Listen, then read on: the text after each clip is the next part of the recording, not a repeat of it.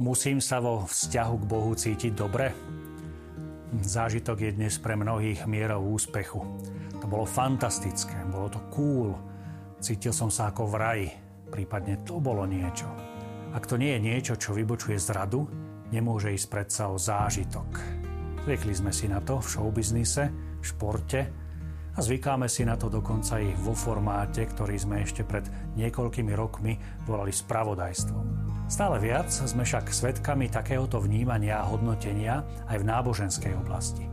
Teda zážitkové náboženstvo. To, čo bolo pred niekoľkými rokmi skôr záležitosťou mladých ľudí, sa dnes stáva fenoménom prestupujúcim aj iné generácie.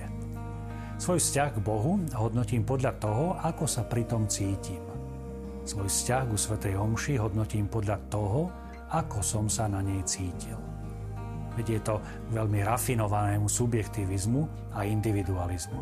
Vzťah k Bohu si budujem na základe osobných pocitov alebo citov. A beda, ak ma niekto privedie k pocitu, že sa cítim nesvoj. Fenomén, ktorý spomínam, vedie v náboženskej oblasti známemu tvrdeniu Kristus áno, církev nie. Ak mi dovolíte, rád sa s vami podelím o dve formy zaujímavých tvrdení prednesených dvomi osobnosťami. Tým prvým je pápež Benedikt XVI. Na prvej audiencii po svojom zvolení sa stretol s nemeckými pútnikmi. S odvahou jemu vlastnovým povedal Ak nerozumiete niečomu, čomu ja verím, alebo čo musím povedať alebo urobiť podľa môjho svedomia a svedomia cirkvy, prosím vás, aby ste mi verili. Krásny ľudský postoj, predkaný vedomím zodpovedností poslania, ktoré mal. S láskou k pravde i v pravde hovoril a konal. Častokrát v rozpore s tým, čo je konformné a čomu sa tlieska. Tým druhým je môj obľúbený anglikánsky autor C.S. Lewis. Vo svojej eseji Človek alebo králik z roku 1946 popisuje zaujímavú skúsenosť. Mal sa vyjadriť k otázke, či je možné, aby človek viedol dobrý život bez toho, aby sa stal kresťanom. Jeho uvažovanie je zaujímavé. Napísal, táto otázka znie, ako by ju položil niekto, kto si hovorí, nestarám sa o to, či je kresťanstvo pravdivé alebo nie.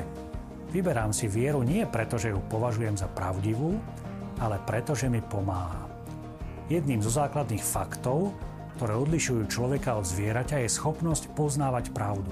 Je pravdepodobné, že pošetilí kazatelia neustálým zdôrazňovaním toho, ako kresťanstvo pomáha, ako je pre spoločnosť prospešné, nám v skutočnosti pomohli zabudnúť, že kresťanstvo nie je patentný všeliek.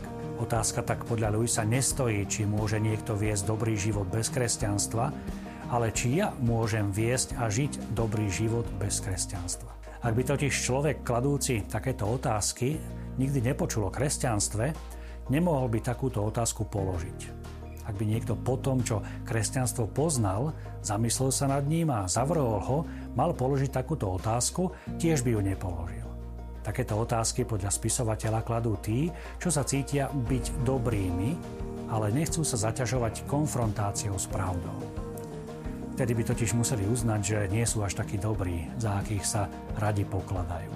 Budeme podľa neho kričať od bolesti, keď z nás budú padať chumáče králičej srsti, ktorá nás robí naivnými králikmi a nezrelými ľuďmi. Ale pod králičou srsťou môžeme objaviť obraz človeka, ktorý je vykúpený Kristovou obetou na kríži. Inými slovami povedané, je to pozvánka ísť k jadru, nenechať sa oklamať vábivým lákaním, myslieť si o sebe, že som lepší ako tí druhí. Normou na porovnávanie nie je ten iný, ale Boží hlas v mojom vnútri. Pravda Boha o človeku a o mne samom. Svedomie, ktoré neuspávam, nečičíkam, ale konfrontujem ho s pohľadom na to, akého ma chce mať vo svojom pláne Boh. A túžba páčiť sa, nechať sa formovať na spôsob, akým by ma chceli vidieť iní, nie Boh, je veľmi nebezpečná. Vedie do slepej uličky, v ktorej ma dobehne ješitnosť a sebaláska. Zážitok z Boha je úplne iný ako zážitok showbiznisu. Vlastne sa vôbec nedá porovnávať. Snaha presvedčiť ma o tom, že ak sa na Svetej Omši necítim dobre, je zbytočné na ňu chodiť, sa tak rovná túžbe vysvetliť králikovi radosť ľudského umu z dosiahnutého poznania. Je to aj o tých perlách pred sviniami, ako hovoril pán Ježiš. O túžbe hovoriť s niekým o hĺbke duchovného zážitku, kým on hovorí len o šírke emocionálneho výlevu.